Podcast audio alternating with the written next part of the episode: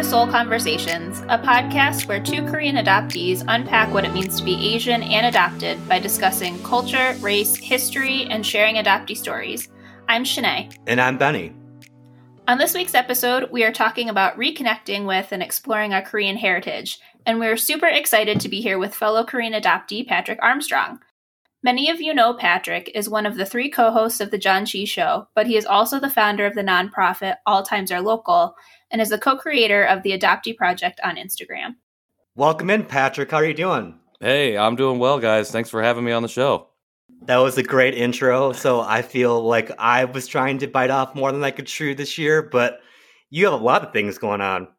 Yeah, it always seems like there's something on the calendar. So it's been a busy year, surprisingly, for being inside. You know, uh, there's a lot of stuff going on and a lot of personal things going on. So always finding ways to stay busy. That's good. That's good. So, Patrick, can you kind of explain how we got in touch with each other?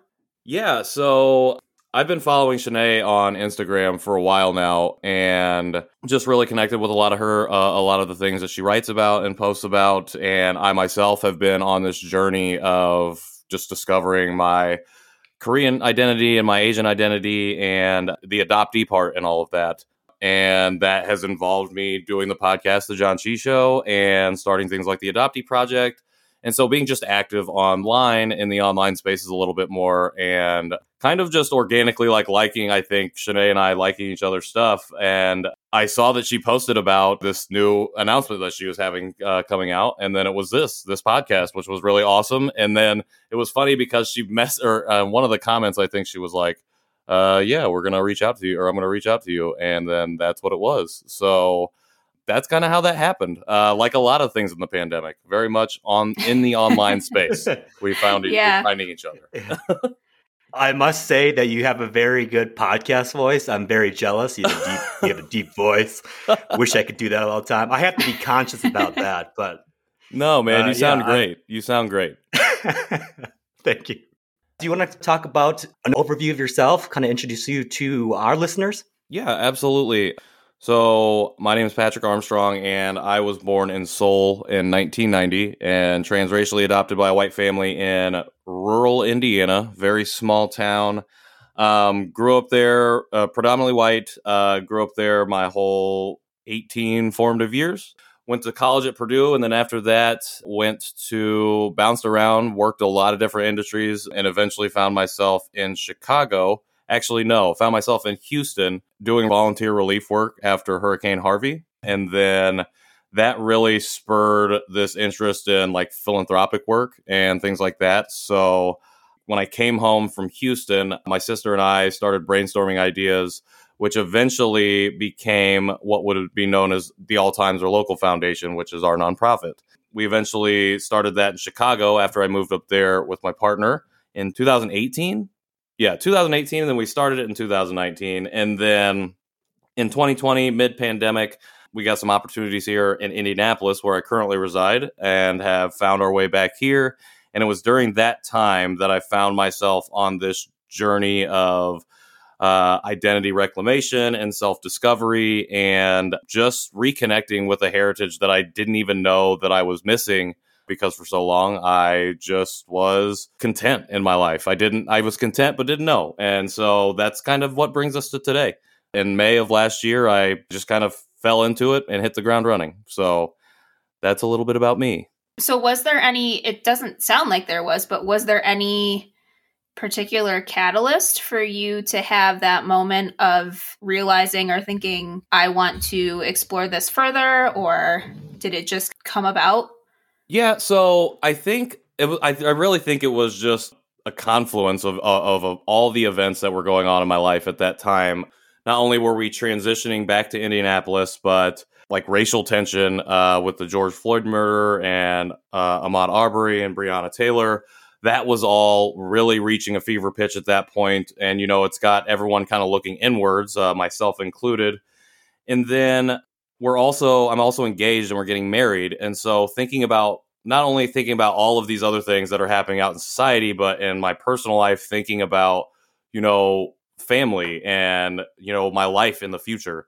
So I talked about this before, but we were sitting here on the couch one night and we were watching Always Be My Maybe with Ali Wong and Randall Park. And I just remember really connecting something like tri- about that movie, just triggering just this flow of emotion and this really like, honestly, it was like the, after learning about it, we'll talk about it more, but learning about the Korean concept of Han, um, feeling that, I think, and not knowing what it was and turning to her and saying, I really gotta. I I need to learn about this. You know, when we have kids, like, what am I? I don't have anything to pass down to them, and so mm-hmm. that it was really just like it just kind of everything fell into place. Um, tragedy and like success for for us, and just change.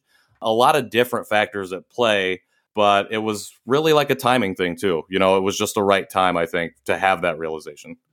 Yeah, definitely sounds that way. So, when you started this journey, did you originally want to start with the heritage piece? Because I know you've done a lot just from following on Instagram. You know, you really have dug deep into the adoptee piece. Was that how you anticipated starting? Did you kind of flip flop back and forth? Yeah, so when I started, I was very much wanting to learn about Asian Americans and like my Korean heritage specifically. I wasn't really thinking about adoption or being an adoptee. Um, although the first thing that I read that kind of kicked off a lot of this uh, more studious part of, of like learning about history was a, a study that was sent to me called Too Korean to Be White, Too White to Be Korean. And that was about 11 adoptees uh, that were interviewed for this pretty extensive study. And that all those feelings that they were feeling in that study and voicing it was like the first time that i had ever seen myself and my experiences on paper from another person's perspective even though i grew up with a younger sister who was also adopted from korea. So make of that what you will. But um I think what right at the beginning, I was very interested in really connecting to that Asian culture and, and, Korean culture. So that's what I was seeking out. Lots of resources, trying to figure out and learn a lot about that. The podcast Dear Asian Americans, uh, which is really a catalyst for a lot of the stuff I'm doing now, was a great resource for that. Connected me to a lot of people who were very receptive to me wanting to learn and so recommended me a lot of great books and a lot of good places to go to read more articles and just read essentially just read and read uh, as much as i can or, or as much as i could. So it was very much that and then when we started the podcast it took a turn a little bit because while we started the podcast with the idea of talking about culture um, i very much after we started talking to our guests got interested in in adoption itself and being an adoptee and the history of adoption. I think there was always these through lines of our first guests that were really interesting to me about just kind of these narratives that you hear over and over again about being grateful or lucky or whatever the case is, you know, the, these similar things. And then it also came about with a book that I was recommended called Adopted Territory by Eleana Kim and that book I consider kind of like my Bible for all of these adoptee things because even though she is not an adoptee herself, she laces an ethnography that's both oral history and like really deep historical history. So it's all tied together in a really fascinating way. So after that started, so for probably like three months, three or four months, I was interested in culture. And then it became very much about adoptee stuff and that carried through from September to March. And then March, I've kind of went back and realized that I was so sole laser focused on the adoptee issues that I wanted to learn a little. I needed to go back and learn more about culture, and especially in the light of everything going on in the uh, to the Asian American community right now. Um, really feeling like I wanted to get more connected. So it's been very strong in either direction, but now it's also about finding the balance. So I think I'm trying to find the balance of those two separate things and also all of the other communities that I want to learn about as well. There's no shortage of learning. So not really bouncing back and forth, but kind of going from one end of the spectrum to the other to try and find that middle ground. Mm-hmm. I can only imagine what your bookshelf looks like right now. Just yes, it's a lot of comic books, gonna... actually. well, okay, so First of all, yeah, I was just gonna say, Patrick, we need to exchange some books sometimes uh, because you have. It sounds like there's a lot of interesting things that you're reading up on. I'm just hearing a lot of your story more in depth right now. We kind of had a uh, we had a call earlier on this week to kind of hear more about your story. But what I'm interested in knowing, first of all, is you just turned 31, 30? 31. 31. Happy happy birthday, by the way, to you, you. and Shanae. Thanks. Yes. Happy birthday, Shanae. Thank you. So you mentioned there was a lot of things that kind of came to fruition in the last couple years. What was your mindset though, growing up in your teenage years, in your early to mid twenties? Was there ever a time in your life where you thought about your adoption or your Korean heritage more or less? Um, that's a great question. Um, I actually, in my teen years, in my adolescence, I never thought about it. Uh, I actively ran away from it. I like to say, well, not that I like to say it, but just stating reality at that time. You know, I think that I didn't have any of those racial mirrors uh, when I was growing up, aside from my sister. And if I did, I just really was not aware of them. You know, I was actually okay. So sorry, I, I like to go off on tangents, so I won't do that. No, it's fine. um, so spotlight's all yours. I appreciate that, but um, so adolescence, I really wasn't thinking about it at all. I uh, I had no language to talk about it. I had no one to talk about it with, honestly. So when I got into college, I was slowly diversifying my mindset. Like in college at Purdue, uh, in particular, I took some black author literature classes, black literature classes that were really helped like expand and like open my mind to other communities of color. Uh, that's why I also took in like an indigenous anthropology class, which was really interesting, and I really learned a lot about history. And I took a couple history classes that really piqued my interest about the way systems get set up in this country and globally, and how those systems are used to affect communities of color globally as well. But the, the, it's so interesting because as interested I was in all other marginalized groups, I never took an interest in like Asian culture or connecting with that uh, part of myself. And I don't know if it was because I was Asian and I'd always run away from that or what the case was. You know, I talk about, I just recently talked about uh, kind of the erasure of my own identity and how that came about because there was nothing like that when I was growing up to really build a foundation off of you know, I, I just continued moving on without ever going for that. I had an opportunity at Purdue one time to connect with another Asian person uh, because there's a lot of international students that go to Purdue, particularly from different Asian countries. And I totally botched it. The person came up to me and was trying to like introduce themselves. And I think they were speaking some form of Mandarin. And I just kind of waved them off, you know, because I did not, I don't speak Mandarin. I don't speak any language uh, other than English. And, you know, I just, I couldn't see myself. I felt, it felt almost not hostile, but it felt almost like the imposter syndrome immediately took over me. And it was like, I'm going to be found out right now um, Mhm. i- in this, in this moment. So, like there's those moments that are that are that are in my mind that I feel like are really pivotal to where I had a choice to either pursue this like this part of myself and my culture and my heritage, or I could continue down the path uh, that I had been on. You know, this really whitewashed, not necessarily colorblind, but colorblind to my own ethnicity. Uh, that path, you know, the path that I had been on, and unfortunately, I chose the latter for 29 years. So, yeah, to answer your question, not re- I did not really ever engage with that. I never really had even like a desire to. You know, I, I as adoptees, we always get asked the question, you know, where or why haven't you sought your birth family out or, or things like that, you know? And I just, at a point in time, I just never had a desire to. And I don't know if it was because I got asked a bunch of times or because I got super content in the life that I had and the life that I have, but it just never was a thing for me. So, you know, I, I, I do regret it a little bit, but I also think that all those things had to happen for me to end up sitting here on March 24th, 2021, having a conversation with two other Korean adoptees. You know, I think mm-hmm. all of those things had to happen for me to be able to be doing this now. We want to dive deeper into more of your story about reconnecting with your your Korean heritage. But one thing I I don't want to skip out on is you're kind of coming to a point now where you're actively seeking out a lot of your Korean heritage and even your adoption story. And you mentioned earlier that you're planning to have kids in the future. And part of the reason why you wanted to get more in touch and more in tune and more aligned with your Korean heritage is to you know, have your kids grow up with some sense of that culture. And Shanae, I would love to have your input on this too as well. but um, I just want to, I'm curious to know what that driver is and, you know, what the importance is for your children someday to have that connection, even though all of our stories are much more complex than what it seems on the surface.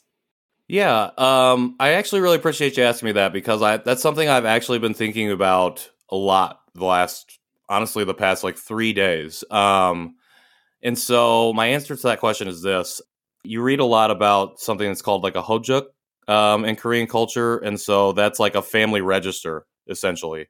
And for a lot of adoptees, we don't have those or we're not on those. And so I think initially like it I think a lot of it was like health related, you know, what am I going to pass down genetically? But as I learn more about the culture and I learn more about not only what I learn, but how I feel, uh, especially in connection to everything, that's something that's been on my mind. And you know, it's uh, it's been about legacy a little bit and what I want to leave behind for our kids.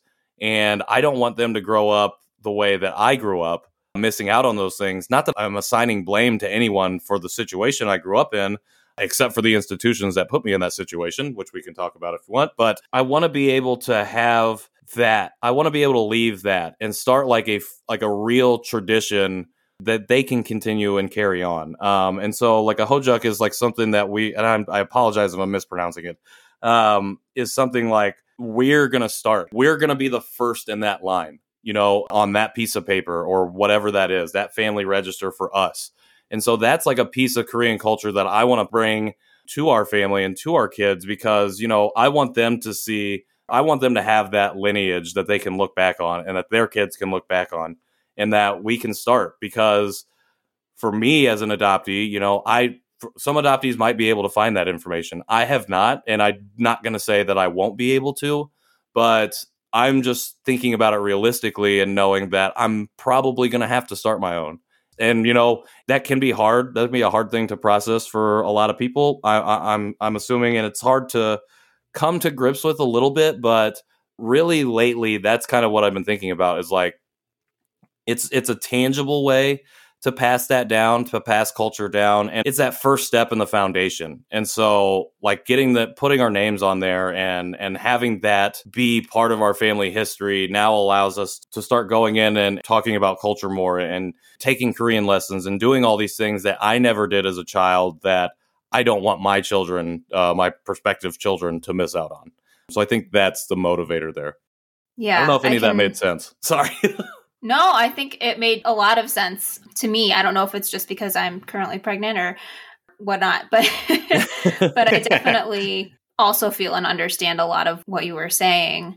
I know for us, it started originally with just from a medical perspective, wanting to know if there was anything coming genetically, which thankfully I was able to find out when I did find my birth mom. But I think too, my husband is Jewish and he's not actively practicing uh, but he did grow up in the Jewish community and he had his bar mitzvah and his parents and his especially his paternal grandparents um, were very orthodox.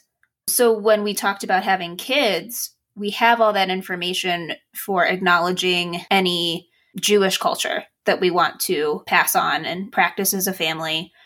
But when it came to the Korean side, I, you know, think much like you patrick. I don't i didn't have anything. I didn't grow up with any korean traditions or knowing about things. And when i thought about our daughter i think i really wanted her to be able to grow up with a sense of pride in being korean and and being asian and not grow up feeling as i did where i was sort of ashamed of being asian a lot of times. And i wanted to be able to explain to her you know, these are the good things about being Korean. Here are celebrations. Here are pieces of our culture like folk tales or food and all of those things that are good. And that's been, I think, my focus when I have started to delve more into looking at Korean heritage. I know I'll do more digging as far as history, but up front right now, it's more about things like holidays, celebrations, traditions,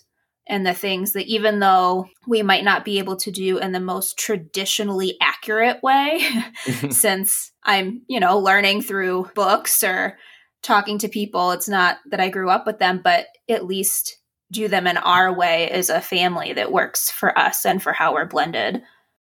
Yeah, I think that's actually a really perfect way to describe it. I think because I'm I'm also or I'm in a interracial relationship and my partner is Caucasian, and you know, I think it is it's a blending of cultures, and I think that you know that's one of the reasons that we I want to explore and why she's supportive of me in exploring that part of us or my part of myself because it's you know it it only enriches what we're able to pass down in terms of culture and, and like familial culture you know because not only are we building we're building a community within our family and then hopefully our kids in the way that we model and teach them as they grow up, they'll be able to go out and not only build their own small communities, but then contribute back to community in a way that enriches.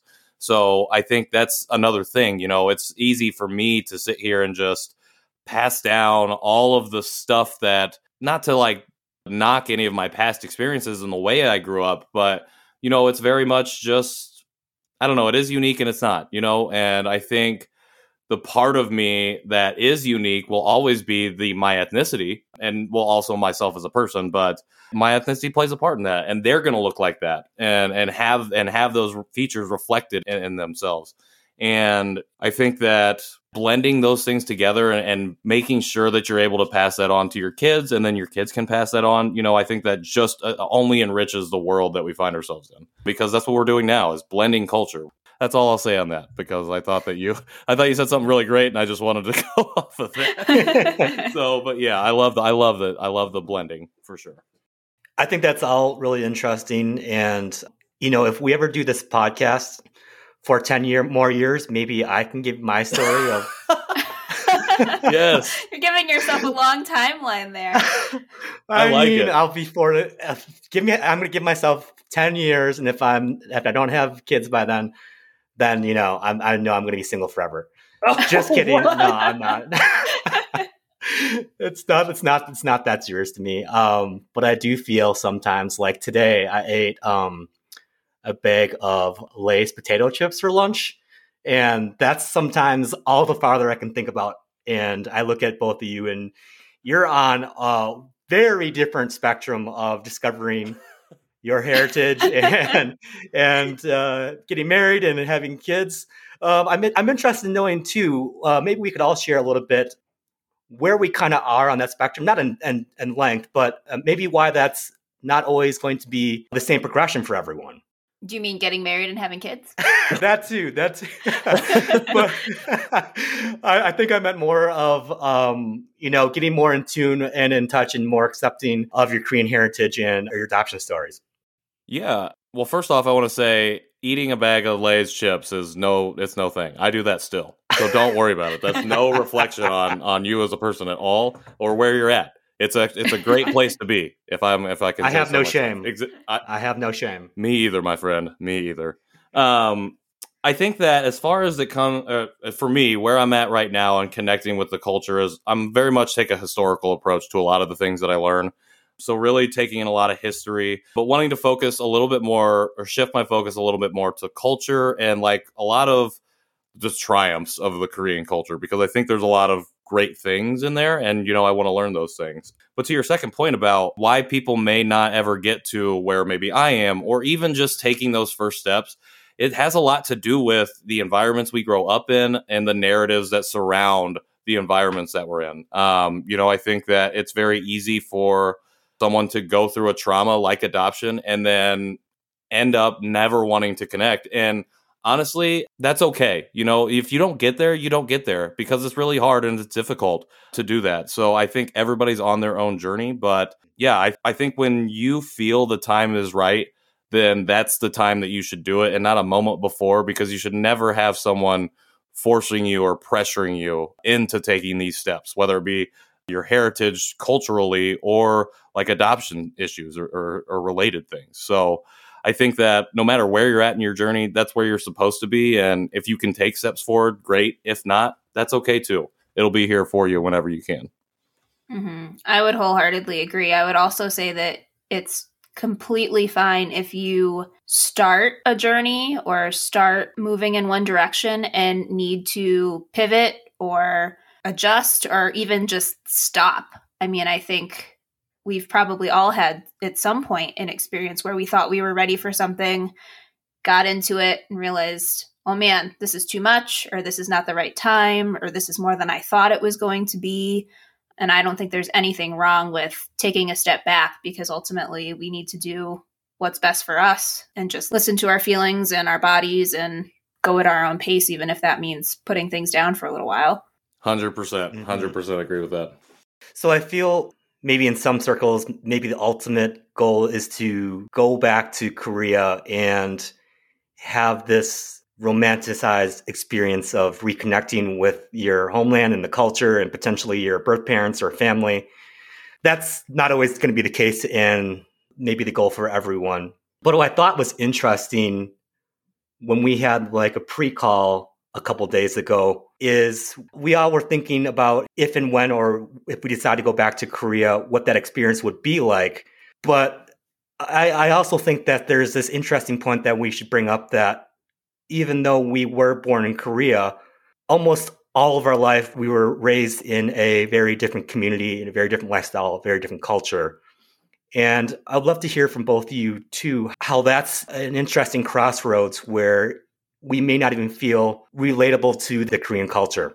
I mean, I do think that we sit in this really unique space as Asians, as Americans, and then as adoptees. I think what you said at the beginning there about wanting to go back and having this view that could be romanticized about going back and connecting in that way um, is really accurate because, okay, speaking for myself personally, you know, growing up, I really wanted to, at first, I, I had these pangs of wanting to, I think, go and connect. But because of the environment that I grew up in, it would almost stifle those each time they popped up. So I never had a chance to really unpack or explore those things. And so I think that where we sit in terms of like, and, and, correct me if I'm not properly answering this question, but I think where we sit in terms of like being able to comment on the Korean culture or what's going on in the community right now, you know, I think it's an important piece because it's an important voice to be had because so there's this quote floating around by uh, a username. Her name's Mrs. Kaylin Brown, and I'm gonna butcher it, uh, but essentially it says that it's difficult to process violence against someone who looks like you as a transracial adoptee when the person perpetrating that violence looks like your family. And I thought that was really poignant because that's where we sit. You know, we sit at this intersection, this crossroads of all of these different things. And that's me saying that as like a cis a cis Asian male uh, who was adopted. There are people that identify much more deeply than with with a, a lot of different uh, things than I do, you know, and that brings a whole bunch of other things into play. And so I think even if you're not connecting with culture in a way that's like you're learning about it a lot or you know you're feeling accepted into the community I think at the end of the day, that doesn't necessarily matter because you are still ethnically Korean, you are still ethnically Asian. So your voice does matter in the conversation. Now, contextually, how you use your voice could be subject to scrutiny. But I think at the end of the day, you do have the right and the opportunity to use that voice if you want to to comment because you know we are still asian at the end of the day whether we want to go connect or not or whether we've connected a little and stepped back or not i think it does i don't think any of that really comes into play when it comes to what we are truly ethnically which gives us the ability to comment on something like that. And benny correct me if i did not answer your question of uh, I think just when I heard you ask it, I think that's kind of what what I was thinking about. Yeah, I think what you all hit on is something that I was very interested in hearing.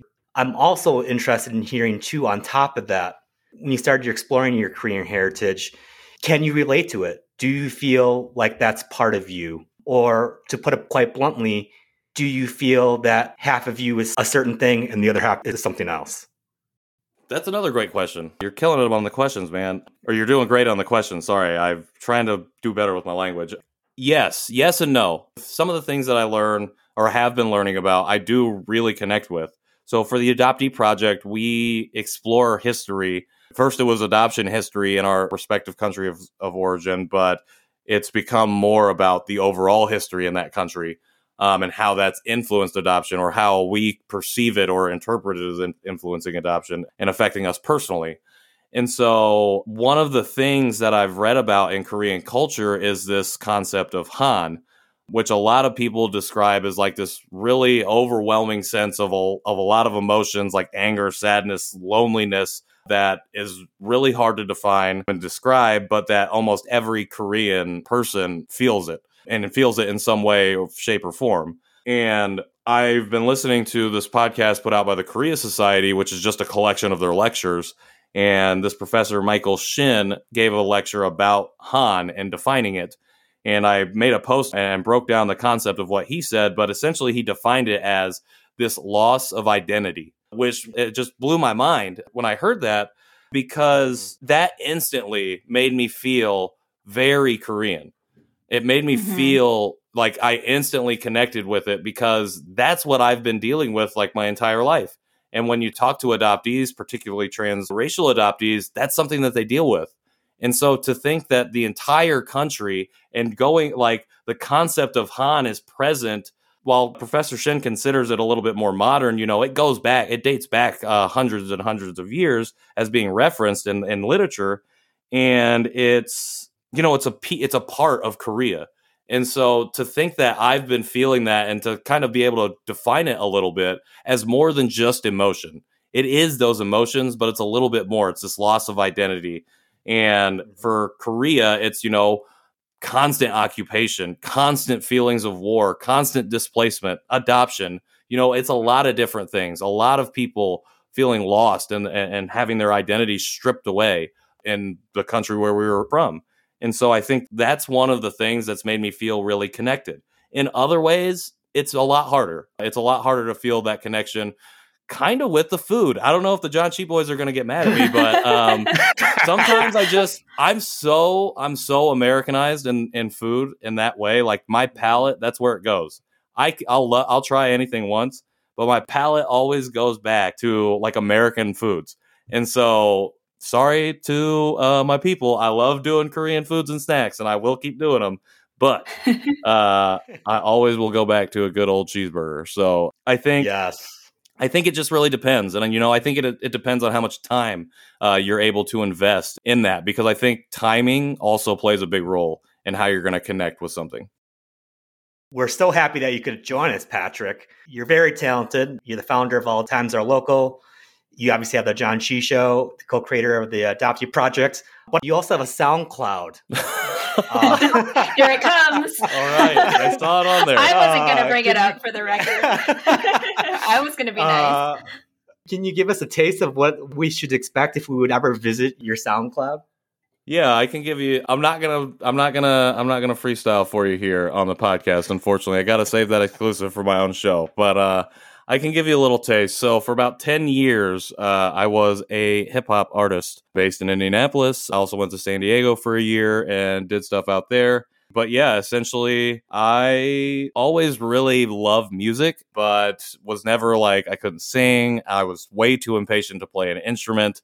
So I never really got into it that way. But my freshman year of college, long story short, one of my buddies was making everybody freestyle over this beat, and I went last, and I did not want to do it. And I kind of liked it. I kind of liked it after I did it. Mm. So I just kind of ran with it. And I really liked to write. And that was a really big, honestly, it kind of makes sense now, but it was a really big outlet for me to really stretch my creative mind in a way that I'd never done before. So honestly, it kind of got me prepared to what I'm doing now, which is a little bit more comprehensive writing, but writing lyrics and just spewing stream of consciousness out of my mind and my heart onto the page was great. And I really enjoyed it. So I put out a lot of music over the course of 10 years. Um, not all of it great, but a lot of it I enjoy. So It's always funny and fun to have that conversation. And I really enjoy when somebody's like, yeah, you know, you're not too bad. But also yeah. when you hear it, when you hear it, I know the very first thing that you'll say is you'll say, well, that doesn't sound like you because my, my oh. rapping voice sounds a little bit different than my speaking voice. So I'll give you, that'll be, that's a little, uh, little spoiler for you, but yeah, thank you for asking. Maybe yeah. maybe our next episode will just be us listening for the first time to your SoundCloud and giving our yes. our thoughts. Yes. Oh my gosh, you guys sure. got to get a paywall up and put that one behind the paywall. That's a good one. That's a good bonus content right there. What's um who who influences right right now? You said you uh, grew up loving hip hop. What um, uh, what artists influence you? Uh, back in the day, um, very much kind of like the white kid getting into rap. Like that was when Eminem, like really when I started listening to music, looks like Eminem came out. So I was very big into Eminem and like a, a lot of West Coast hip hop. I really enjoyed Wu Tang growing up, but it wasn't until I was in college that I found a lot of the influences that influenced the type of music you'll hear on my account. So I was starting to do this when Kid Cudi first came out, when Drake first came out, before he was big um, right after like the Carter Three, Wale. A really big fan of Mickey Factz. If you never heard of him, go check him out. Super dope rapper. But yeah, those were my influences. But now I'm trying to get like way more into. I mean, I'm still kind of a kid at heart. I really liked Juice WRLD, R.I.P. Uh, he was great. And Year the Ox, two Korean American rappers. They are really fire. Just released an album called Year of the Ox. Really, really great. So trying to find my way into a little bit more uh, Korean influences, and they are definitely one I can recommend if you like hip hop.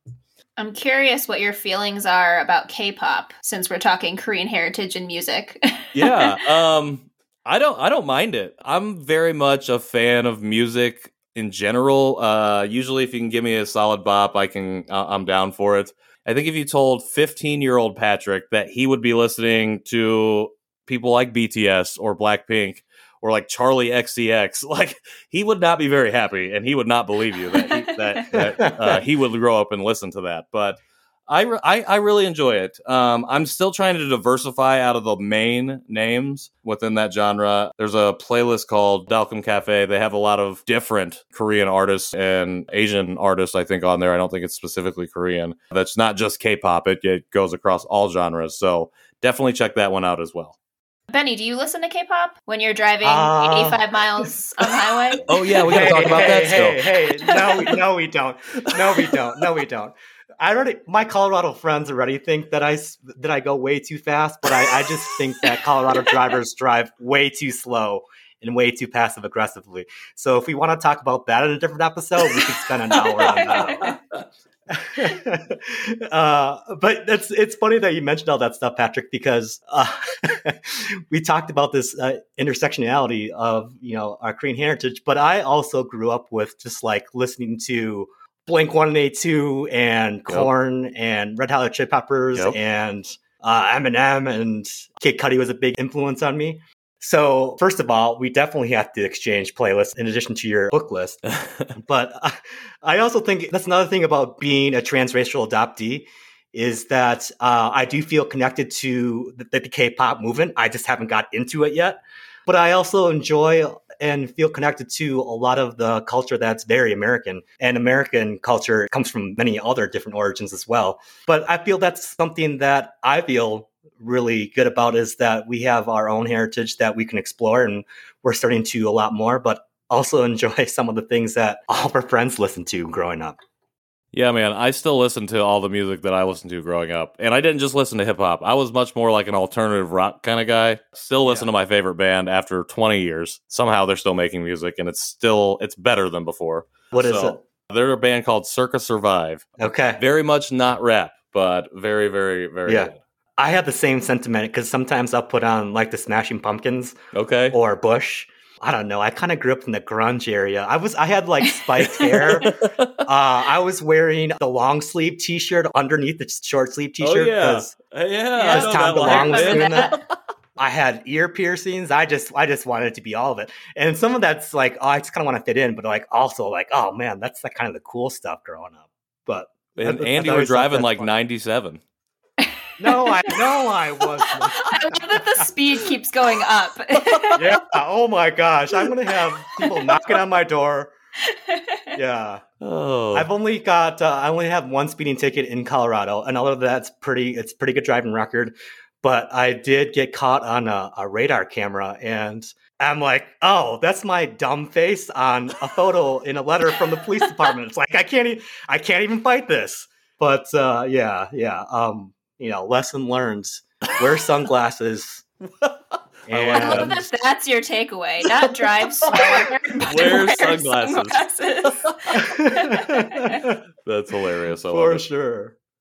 I just have one question for Patrick going back to the heritage exploration, and that would be what so far and everything that you've uncovered or discovered, what's been, aside from Han, like your favorite thing that you've come across?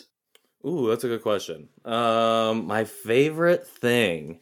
Uh, well, I know I said about, about uh, I said about that about the food, but I have enjoyed the food. Honestly, I think my favorite thing, and this is it's really more of a profound thing, uh, but something that's really stuck with me is the resiliency of Korean women and the amount of work Korean women have done in within the culture and throughout history to not only kind of shape but to fight back and to establish a lot of different things. I realize that, you know, Korea was a patriarchal society for a long time. We're matriarchal for a while until a lot of occupation started to happen. But I think that's something that I've been thinking a lot about too and reading a lot about in March is just a lot of different women who did a lot of different things from a long time ago, like ancient Korean times to current times. And I think that's really awesome because we live in a society where it's like, really easy to just say the men did everything and the women did not do anything.